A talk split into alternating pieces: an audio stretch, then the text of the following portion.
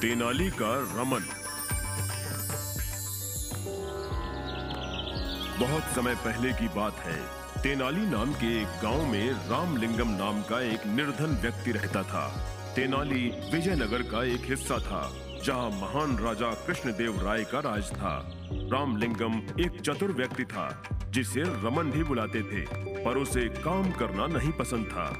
और वो अपना समय आलस्य में बिताता था। सदा की भांति एक दिन जब वो पेड़ के नीचे विश्राम कर रहा था एक साधु वहाँ पहुँचे। तुम्हें लज्जा नहीं आती जब सभी लोग व्यस्त हैं? तुम अपना समय आलस्य में नष्ट कर रहे हो। साधु काम तो करना चाहता हूँ लेकिन नहीं कर पाता क्योंकि मेरा स्वास्थ्य ठीक नहीं है। यह सचमुच दुर्भाग्यपूर्ण है। यदि ऐसी ही बात है तो मैं तुम्हारी सहायता करूँगा। मैं तुम्हें देवी काली को प्रसन्न करने का मंत्र सिखाऊँगा। जब वो प्रकट हो उनसे अच्छे स्वास्थ्य का वरदान मांग लेना।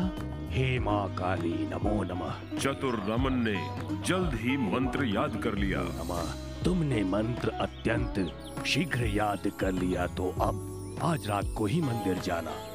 मूर्ति के समक्ष बैठना और एक हज़ार आठ बार मंत्र को दोहराना। जब देवी प्रकट होंगी तब तुम उनसे वर मांग लेना। आपका धन्यवाद महात्मा। जैसा आपने कहा मैं वही करूँगा। उसी रात रमन मंदिर में पहुँचा।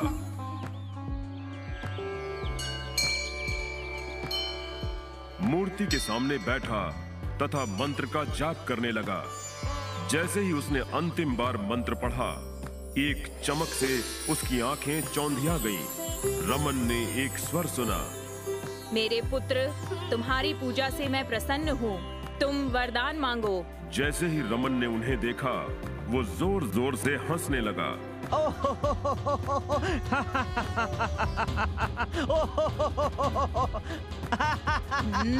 देवी क्रोधित हो गई। तुमने मुझ पर हंसने का साहस कैसे किया? क्षमा करे माता जब मुझे सर्दी होती है तो एक नाक होने पर भी मैं उसका बहना नहीं रोक पाता। आपकी तो दस नाक हैं आपको सर्दी होने पर आपकी क्या दशा होती होगी? देवी को ये अत्यंत मनोरंजक लगा। ये सचमुच हास्यपूर्ण है। हम्म, तुम एक चतुर एवं साहसी व्यक्ति हो। तुम सदा लोगों का मनोरंजन करने में सफल होगे। अब से तुम्हें विकट कवि के नाम से बुलाया जाएगा। धन्यवाद माता। आ विकट कवि दोनों ओर से एक जैसा लिखा जाता है। उल्टा सीधा एक समान। किंतु इस वरदान से अन्य लोग प्रसन्न होंगे। मुझे इससे क्या लाभ होगा देवी? तुम एक साहसी एवं मुंहफट व्यक्ति हो। मुझे अच्छा लगा। मैं तुम्हें अपने दो सबसे प्रसिद्ध वर में से एक देती हूँ। ठीक है? जो तुमने कहा वो सत्य है पुत्र। अतः तुम एक और वरदान के अधिकारी हो। रमन ने माँ काली के हाथ में दो कटोरे देखे। सोने के इस कटोरे में रमन ज्ञान तथा विवेक का मीठा दूध है। तथा इस हीरे जड़ित कटोरे में वैभव तथा धन की खट्टी दही है। इनमें से एक तुम्हारा होगा। तुम किसी एक को चुन लो। मुझे दोनों ही चाहिए। देवी माता दोनों को चखे बिना मैं निर्णय कैसे ले सकता हूँ? तुम्हारी बात सत्य है। बिना सोचे देवी ने दोनों कटोरे दे दिए। ये समझने के पहले ही कि क्या हो रहा है। रमन ने दोनों कटोरों का घोल पी लिया। देवी फिर क्रोधित हो गईं, परंतु रमन ने विनम्रता से सिर झुका लिया। ओ माता कृपया मुझे क्षमा करें। आप जानती हैं कि एक के बिना दूसरा व्यर्थ है। आनंदमय जीवन के लिए मेरे पास दोनों होने चाहिए। देवी शांत हो गई। अब जबकि तुम्हारे पास दोनों वर हैं, तुम अत्यंत चतुर एवं संपन्न होगे ये शब्द कहकर माँ काली अंतर ध्यान हो गई। रमन बहुत प्रसन्न हुआ तथा घर लौट आया। ये तेनाली का गाँव मेरे जैसे व्यक्ति के रहने योग्य नहीं है। मुझे विजयनगर की राजसभा में जाकर कृष्ण देव राय का हृदय जीतने का प्रयास करना चाहिए। रमन जानता था कि ये सरल कार्य नहीं है परंतु वो विजयनगर जाने के लिए कटिबद्ध था। सर्वप्रथम मैं विजयनगर जाऊँगा। तत्पश्चात महल प्रवेश का उपाय खोजूँगा। किंतु उससे पूर्व मुझे किसी की सहायता लेनी होगी। किसी सहायक को ढूँढने की चिंता में रमन के दिन व्यतीत होने लगे। एक दिन रमन को पता चला कि विजयनगर के राजगुरु उसके गाँव के मंदिर में आ रहे हैं। भाग्य मेरा साथ दे रहा है। अगले दिन जब राजगुरु मंदिर आए रमन ने उनका पीछा किया। गुरुजी मैं तेनाली का रामन हूँ। मुझे अपना सेवक माने। क्यों ना मैं इस मूर्ख गवार की सेवा लूँ हम? ठीक है मैं नदी में स्नान करने के लिए जा रहा हूँ। तब तक तुम मेरे वस्त्र संभालो। गुरुजी मुझे आशा है कि एक दिन मैं भी विजयनगर की सभा में जाऊँगा। अच्छा वो कैसे? राजसभा का विदूषक बनकर। ठीक है तुम विजयनगर आ जाना और मैं तुम्हारी सहायता करूँगा। सहायक मिल जाने के विश्वास के साथ कुछ दिन बाद रमन अपनी माँ पत्नी तथा सामान के साथ तेनाली से चल पड़ा। जब वो विजयनगर पहुँचा उसने राजगुरु से मिलने का निश्चय किया। अगले ही दिन वो राजगुरु के घर गया। हाँ मैंने सोचा नहीं था कि ये मूर्ख यहाँ आ जाएगा। तत्काल ही उसने अपने सेवक को बुलाया। वहाँ उद्यान में एक आदमी है उसे बाहर फेंक दो। सेवक ने उसे निकाल दिया। लेकिन स्वयं उन्होंने ही मुझे यहाँ बुलाया था। अगले कुछ दिनों तक वो नगर में घूमता रहा। एक दिन उसने राजगुरु को नदी की ओर जाते देखा। हम्म तट पर रखे वस्त्रों को मुझे उठा लेना चाहिए। रमन ने वस्त्र उठाए तथा चट्टान के पीछे छुप गया। जब राजगुरु अपने वस्त्र लेने को पलटे वो चकित रह गए। वो मेरे पास हैं और मैं तभी दूँगा जब आप मुझे अपने कंधों पर बिठाकर महल तक ले जाने का वचन देंगे। अपने वस्त्र वापस पाने के लिए राजगुरु को वचन देना पड़ा। जैसा तय हुआ था राजगुरु ने रमन को कंधे पर बैठाया तथा चल पड़े। जब वे महल के प्रांगण में पहुँचे राजा कृष्णदेव राय ने ये देखा। ये क्या? राजगुरु किस आदमी को ढो रहे हैं? रमन ने राजा को देखा आगे क्या होगा इसका उसे अनुमान हो गया। तो वो राजगुरु की पीठ से उतर गया। गुरुजी मैंने आपका अपमान किया। अब मैं आपको उठाकर ले चलूँगा। राजगुरु के रोकने से पहले ही रमन ने उन्हें अपने कंधों पर उठा लिया तथा चल पड़ा। इसी बीच सिपाहियों राजगुरु के कंधे पर एक आदमी है। उसकी पिटाई करके राजगुरु को ले आओ। रक्षक जो एकदम नया था अपनी स्वामी भक्ति दर्शाना चाहता था अतः उसने राजगुरु को घसीटा उनकी पिटाई की। तथा रमन को सम्मान के साथ ले आया। राजा रमन को देखकर अचंभित हो गए। तुम कौन हो और राजगुरु कहाँ हैं? राजसभा में आने के लिए मैंने ये उपाय किया। रमन ने पूरी कथा कह सुनाई। राजा को निडर साहसी तथा बातूनी रमन अत्यंत पसंद आया। रमन तुमने कोई अपराध नहीं किया। मैं अभी से तुम्हें इस सभा का विदूषक नियुक्त करता हूँ। मैं आपका आभारी हूँ महाराज। चोर पे मोर। राज्यसभा का विदूषक रमन अब राजा को प्रसन्न करना चाहता था। अतः वो सुबह अपने घर से जल्दी निकल जाता था, तथा रात को देर से लौटता था। एक बार चांदनी रात में जब वो वापस घर लौट रहा था। मुझे अपने खेतों एवं पौधों को पानी देने का समय नहीं मिलता। कल ये कार्य अवश्य करूँगा। अकस्मात रमन चौंक गया। उसका ध्यान पेड़ों के पीछे गया जहाँ दो काली छायाएँ छिपी थी। ये तो चोर हैं। उन्होंने मुझे देखा नहीं होगा। मुझे कुछ तिगड़म बढ़ानी होगी। वो अपने घर की ओर चल पड़ा। जैसे ही वो अंदर पहुँचा। स्वामी आइए। भोजन तैयार है। पाँव धोकर बैठ जाइए। लेकिन रमन ने ऊँचे स्वर में चिल्लाकर पत्नी से कहा भोजन बाद में। पहले हमें एक आवश्यक कार्य करना है। वो क्या है मेरे स्वामी? नगर में कई चोर हैं। हमें अपना धन ताले में रखना चाहिए। बाप रे चोर? अब क्या करें? मैं तो रात में द्वार भी बंद नहीं करती। चिंता मत करो। सारा धन तथा आभूषण एक संदूक में रखो। उसे हम कुएँ में फेंक देंगे। किसी को इसका आभास तक नहीं होगा। दोनों चोरों को रमन का स्वर स्पष्ट सुनाई दे रहा था। वे एक दूसरे को देखकर हंसे। रमन ने पत्नी के पास आकर धीमे स्वर में कहा बाहर दो चोर छुपे हुए हैं। उन्हें मूर्ख बनाना है। संदूक में कुछ भारी वस्तुएँ रख दो। ओहो संदूक भरने में कितना समय लगा रही हो? रमन की पत्नी समझ गई कि क्यों उसका पति चिल्लाकर बोल रहा है। आपने बिल्कुल सही कहा। मैं ये कार्य शीघ्र ही करती हूँ। इस पत्थर की सिल को पेटी में रख देती हूँ।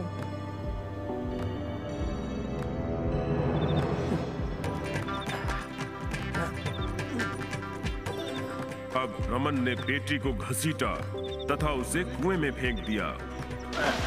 एक बड़े छपाके के साथ वो नीचे तल में चला गया। हमें दीपक बुझने तक प्रतीक्षा करनी चाहिए। शायद पेटी ठूस ठूस कर भरी है। आशा है ये धन बहुत समय तक हमारे काम आएगा। थोड़ी देर बाद। दीपक बुझ गया। चलो अब कुएँ की ओर चले। जरा ध्यान से। तुम आवाज़ नहीं करना। चोर कुएँ पर पहुँचे तथा झांकने लगे। कुएँ में अधिक पानी नहीं है। हमारा कार्य सरल हो गया। चलो कुआँ खाली करें। और जल्दी से अपना धन निकाल लें। दोनों ने पूरी रात्रि काम किया परंतु व्यर्थ रहा। एक कुएँ से पानी खींचता था और दूसरा बाहर फेंकता था। पानी पौधों की ओर बह जाता था। एक बाल्टी दो तीन चार। बस कुछ घंटों बाद हम धनवान होंगे। पचास। इक्यावन। अब तुम करो। हाँ, हाँ, मैं थक गया हूँ। तुम उधर खिसको। तिरपन चौवन एक सौ दस। आ, अब और नहीं। क्या बेटी दिखी? नहीं। अभी नहीं। पर हिम्मत मत हारो। चलो, पानी खींचो। एक सौ ग्यारह।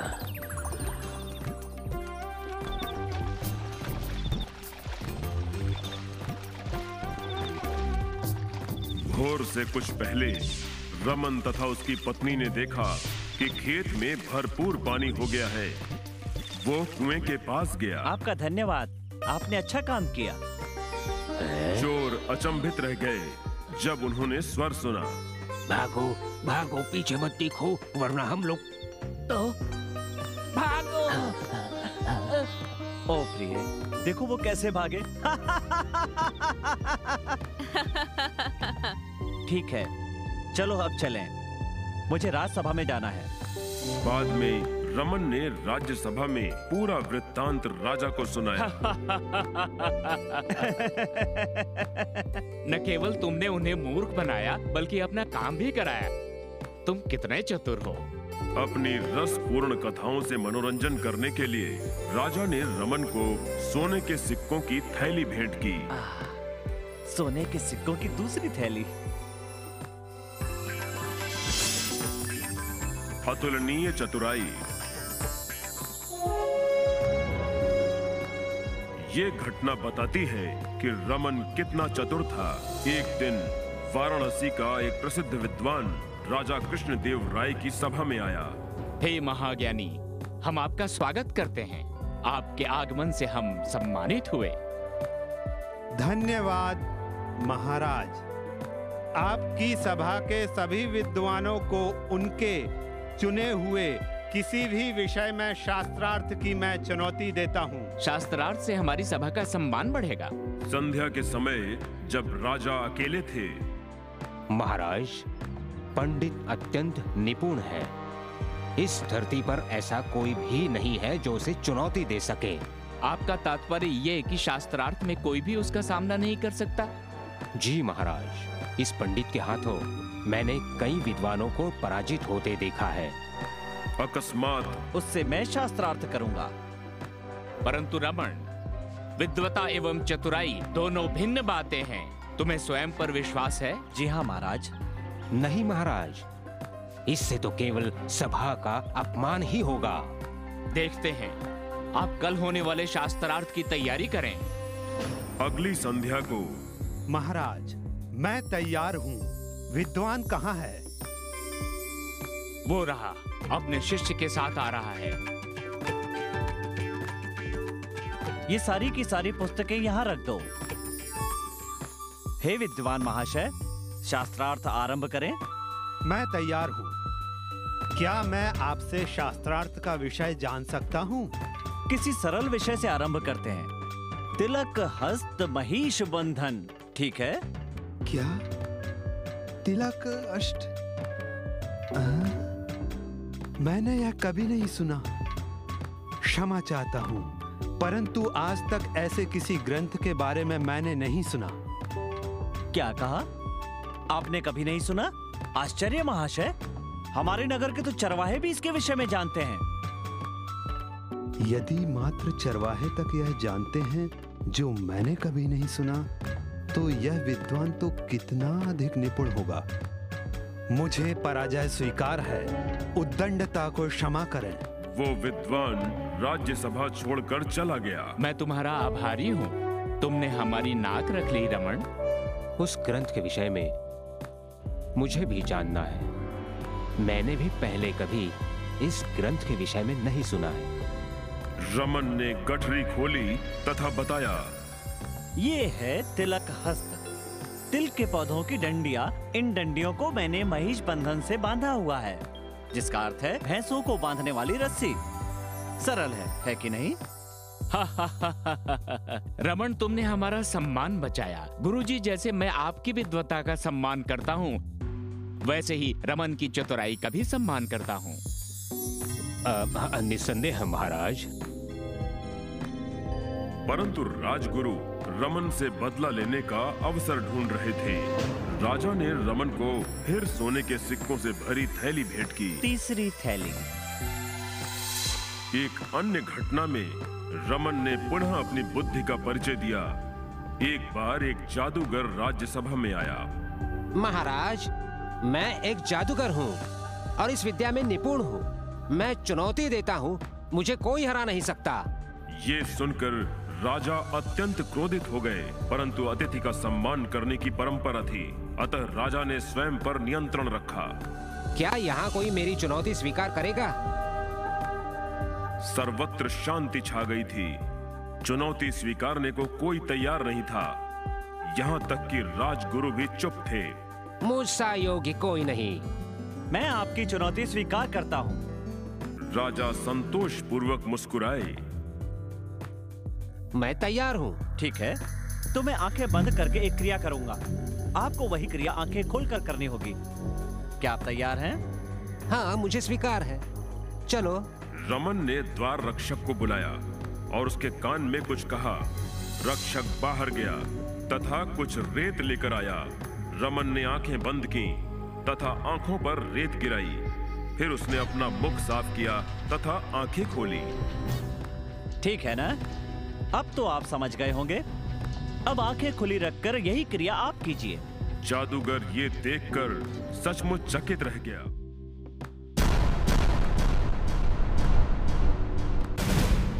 क्षमा कीजिए। मैं पराजय स्वीकार करता हूँ। किसी के लिए भी ऐसा करना असंभव है। पराजय स्वीकार करके जादूगर सभा से चला गया। रमन तुम्हारा कोई सानी नहीं है। ये सिक्कों की थैली तुम्हारी है। धन्यवाद महाराज। सातवीं थैली। रमन और उसका घोड़ा। एक बार एक अरब का व्यापारी राजा कृष्णदेव राय की सभा में आया। जापना मेरे पास कुछ ताकतवर तेज रफ्तार अरबी घोड़े बिकाऊ हैं। ये दुनिया के सबसे बेहतरीन घोड़े हैं। मैं यकीन दिलाता हूँ कि आपको इनसे बेहतरीन घोड़े और कहीं भी नहीं मिलेंगे। चलो देखते हैं यदि हम संतुष्ट हुए तो सभी घोड़े खरीद लेंगे। अगले दिन राजा ने घोड़ों का निरीक्षण किया और व्यापारी से घोड़े खरीद लिए। राजा ने सोचा कि इतने सारे घोड़ों को सिखाना कठिन कार्य होगा। अतः उन्होंने एक उपाय सोचा। प्रत्येक परिवार को एक घोड़ा दिया जाए। उन्हें घोड़े की देखभाल करनी होगी। मैं घोड़े के पोषण के लिए प्रति माह तीन सोने के सिक्के दूँगा। तीन माह के पश्चात मैं घोड़े का निरीक्षण करूँगा। प्रत्येक परिवार को एक घोड़ा और तीन सोने के सिक्के मिले। तेनाली रमन को भी एक घोड़ा मिला। वो घोड़े को अपने घर ले गया। और पिछवाड़े में उसने एक छोटी सी खिड़की वाली घुड़साल बनाई। उसने घोड़े को वहाँ बंद कर दिया। प्रतिदिन वो थोड़ा सा चारा खिड़की से डाल देता, जबकि अन्य लोगों ने अच्छी देखभाल की। यहाँ तक कि कुछ ने तो राजा को प्रसन्न करने के लिए उन तीन सोने के सिक्कों के अतिरिक्त अपने पास से भी धन लगा दिया। घोड़े तो बलवान हो गए परंतु लोग निर्बल हो गए। कुछ समय व्यतीत हुआ। तीन मास हो चुके हैं। मैं घोड़ों को देखना चाहता हूँ। सभी से कहो कि वो अपने घोड़े ले आए। अगले दिन तेनाली रमन के अतिरिक्त सभी अपने घोड़े के साथ आए। रावण तुम अकेले खड़े हो। घोड़ा कहाँ है? हे महाराज वो एक बहुत ही भयानक पशु है हाँ, मैं उसके समीप नहीं जा सकता। राजगुरु बदला लेने के लिए ऐसे ही अवसर की प्रतीक्षा में थे। महाराज ये झूठ बोल रहा है। घोड़ा इतना बिगड़ेल भला कैसे हो सकता है? क्या ये सत्य है? हे महाराज मुझे दुख हुआ। यदि आपको मुझ पर विश्वास नहीं है तो राजगुरु को मेरे साथ भेजकर निरीक्षण करवा लें। गुरुजी जाइए और घोड़े को ले आइए। मैं अभी जाता हूँ महाराज। अगर घोड़ा वहाँ पर है तो मैं स्वयं वहाँ जाकर उसे लेकर आता हूँ। रमन राजगुरु को लेकर घुड़साल में गया। मूर्ख मानव इस कोठरी को तुम घुड़साल कहते हो? क्षमा करें गुरुजी मैं आपकी तरह विद्वान नहीं हूँ अतः मुझे इसका ज्ञान नहीं है। चलो घोड़ा दिखाओ। इस ओर गुरुजी आप उसे छेद में से देखें परंतु ध्यान रहे बाद में मुझे दोष मत देना। जैसे ही राजगुरु ने अपना सिर खिड़की के अंदर किया भूखे पशु ने चारा समझकर उनकी दाढ़ी पकड़ ली। रमन सहायता करो। मुझे समीप आने में डर लगता है। मैंने कहा था ना। चीखना चिल्लाना सुनकर लोग ये जानने के लिए इकट्ठा हुए कि क्या हुआ। है हमें दीवार तोड़नी होगी और कोई चारा नहीं है। तब देर किस बात की है? चलो दीवार तोड़े। जब दीवार तोड़ी गई तब घोड़ा बाहर आया परंतु दाढ़ी नहीं छोड़ी। राजगुरु की दाढ़ी काटकर उन्हें छुड़ाते हैं। उनकी रक्षा का बस यही उपाय है। दाढ़ी काटी गई तभी राजगुरु छूट पाए। घोड़े को महाराज के पास ले चलो। घोड़े को घसीटकर राजा के पास ले जाया गया। जब राजा ने घोड़े को देखा। ये क्या रावण? घोड़ा इतना दुर्बल क्यों है? सोने के सिक्कों का तुमने क्या किया? घोड़े को चारा अल्प मात्रा में मिलता था। इसके अलावा ये अत्यंत बिगड़ैल भी था। मैं आपसे एक और निवेदन करना चाहता हूँ। क्या निवेदन है? राजा का कर्तव्य है प्रजा की भलाई करना। हाँ? परंतु आपने उन पर घोड़ों की देखभाल का भार डाल दिया। इस कारण प्रजा हो गई दुर्बल। और घोड़े हो गए बलवान। रमन तुमने मेरी आँखें खोल दी। अत्यंत चतुराई से मेरी भूल बता दी। ये पुरस्कार तुम्हारे लिए। राजा ने पुनः सोने के सिक्कों की एक थैली भेंट की। आठवीं थैली। रमन दिल्ली में। तेनाली रमन का नाम सारे देश में फैल गया था। राजा कृष्णदेव राय के समय में दिल्ली पर मुगल बादशाह बाबर का राज था। हर कोई उस विकट कवि रमन की अक्लमंदी की दाद देता है। मैं भी उस विकट कवि से मिलना चाहता हूँ। यह मेरी दिली तमन्ना है। एक दूत को बुलाया गया। ये खत ले जाकर विजयनगर के राजा कृष्णदेव राय को दो। दूत विजयनगर पहुँचा। ये क्या है? मुझे दिखाओ। अच्छा ये तो निमंत्रण पत्र है।